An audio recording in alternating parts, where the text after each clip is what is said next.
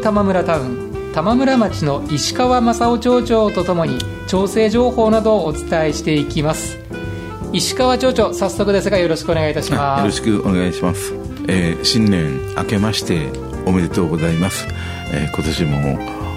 皆さんと共に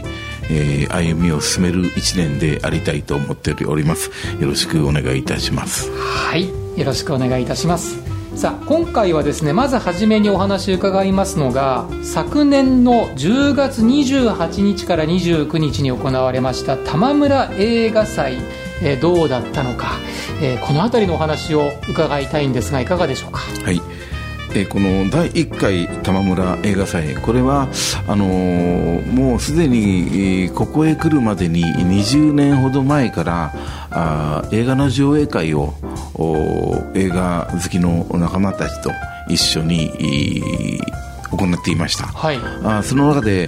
えー、実際井筒和幸監督とか、えー、是枝裕和監督、はい、えー、そして三石健さん、うん、えー、等々にいろいろ来てもらって、えー、その交流を深めていく中であこの小さな町でも映画祭やってみたいねという声がやっぱり出てきまして、えーえー、3年ほど前に企画はしたんですけどもコロナ禍で、えー、中止を余儀なくされたとい。う中で、えー、昨年、うん、いよいよできたとい。うことです。あのまず映画の作品の選定が、はい、なかなか良かったなと。えーあのそれはもう大ヒット作品とか、うん、そういうもので映画祭やるのではなくてむしろ玉村町と関わりのある映画人、うん、また作品これを選べたなっていうところに、えー、この映画館のない、えー、玉村町での第1回玉村映画祭として、えー、いろんなバリエーションを持てた、はい。と思っております、えー、文化センター、はいそうでしたね、小ホールで行うということでした。はい、ね、でその作品なんですけれどもこの2日間で2本ずつ上映されたんですよね、はい、トータルで4本、そうです。あのまず1日目の「そっちやないこっちや」っていう、はい、この映画は玉村町の飯塚の出身の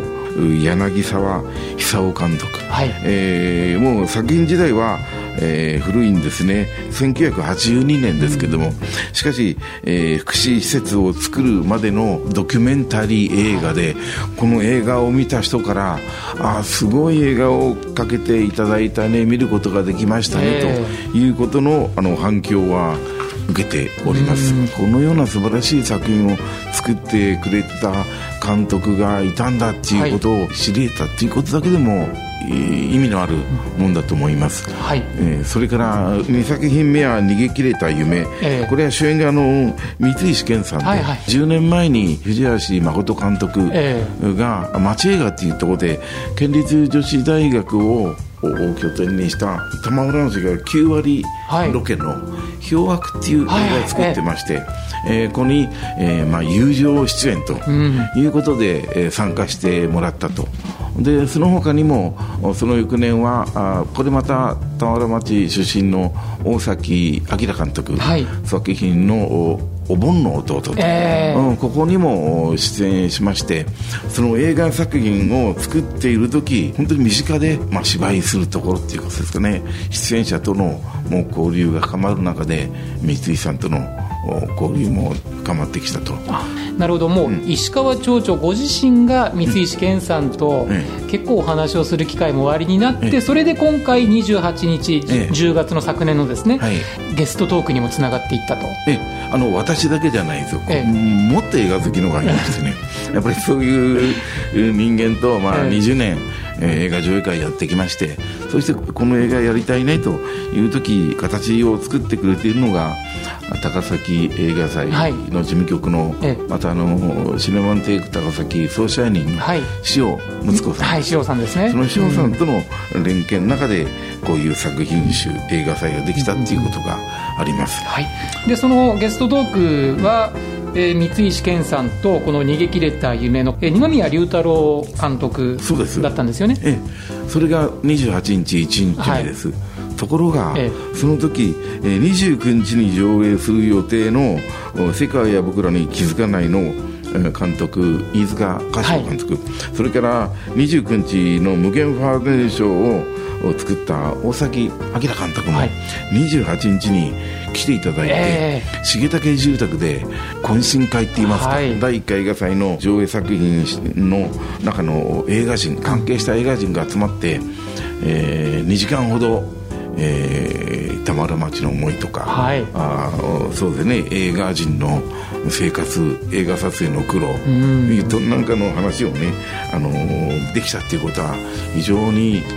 集まった人自身も喜んでいただいたし私たちもあこの映画祭やってよかったなっていう感じしました、はい、でその10月29日2作品、また上映されたわけですが、はい。この「世界や僕らに気づかない」えー、これはあのー、群馬県前橋市出身のですね飯塚歌唱監督の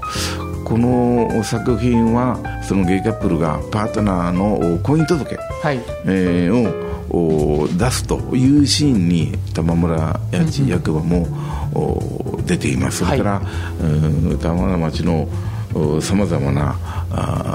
麦畑の光景とか、うん、あロケ地として、えー、採用されていますんで。で飯塚歌唱監督とも、えー、結構、まあ、身近な付き合いということでさまざまな映画の相談とかこちらの依頼とかするような関係になっています。はい。えそしてもう一作品は「無限ファンデーション」はい。これがまた大崎明監督の作品なんですけれども、えー、まあ、ロケ地にあの糸井商事玉村工場とかあと玉村高校の屋上も使われてて、うんはい、あのー、これ改めて私も3度目に見たんですけども高校生ぐらいの人たちの青春の群像の感情というものが非常によく現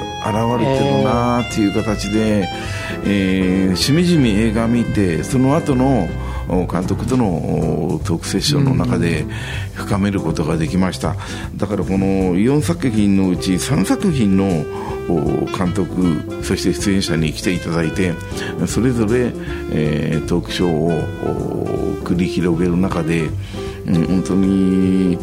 映画を作ることの大変さもさることながらその映画で表現しようとしているものの深み、うん、それから見る人にとっては捉え方のまた違いと。これもなかなか、え映画っていうものってそういうものかなという中で、えー、この2日間は、えー、私たちにとっては本当に意味ある映画祭になったと思ってます、はい、その後の反応もそれぞれのスタッフの人に来ていますんで街と関わりのある映画人そして映画がこんなにあるんか、うん、そんでロケ地も、はい、結構あるんだねと使われてるんだねということも私たち自身が認識いたしました、うんはい、で俳優さんは俳優さんでみんなそれぞれ別の仕事もありますからその撮影の時言ってみれば一瞬集まって、はい、そこで芝居をしてまた別のとこへ帰っていくっていう、えー、だからその瞬間芸みたいなところが なるほどそれはとても私たちには真似のできない世界かなと思って。えー、そういった場を踏んでる例えば三石健さんが、はい、あの玉村町に非常に、えー、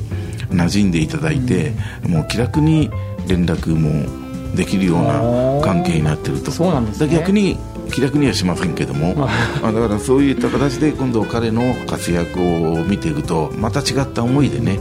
三井さんを見ることもできるし、うん、また他の今度はこれから伸びるであろう飯塚歌唱監督の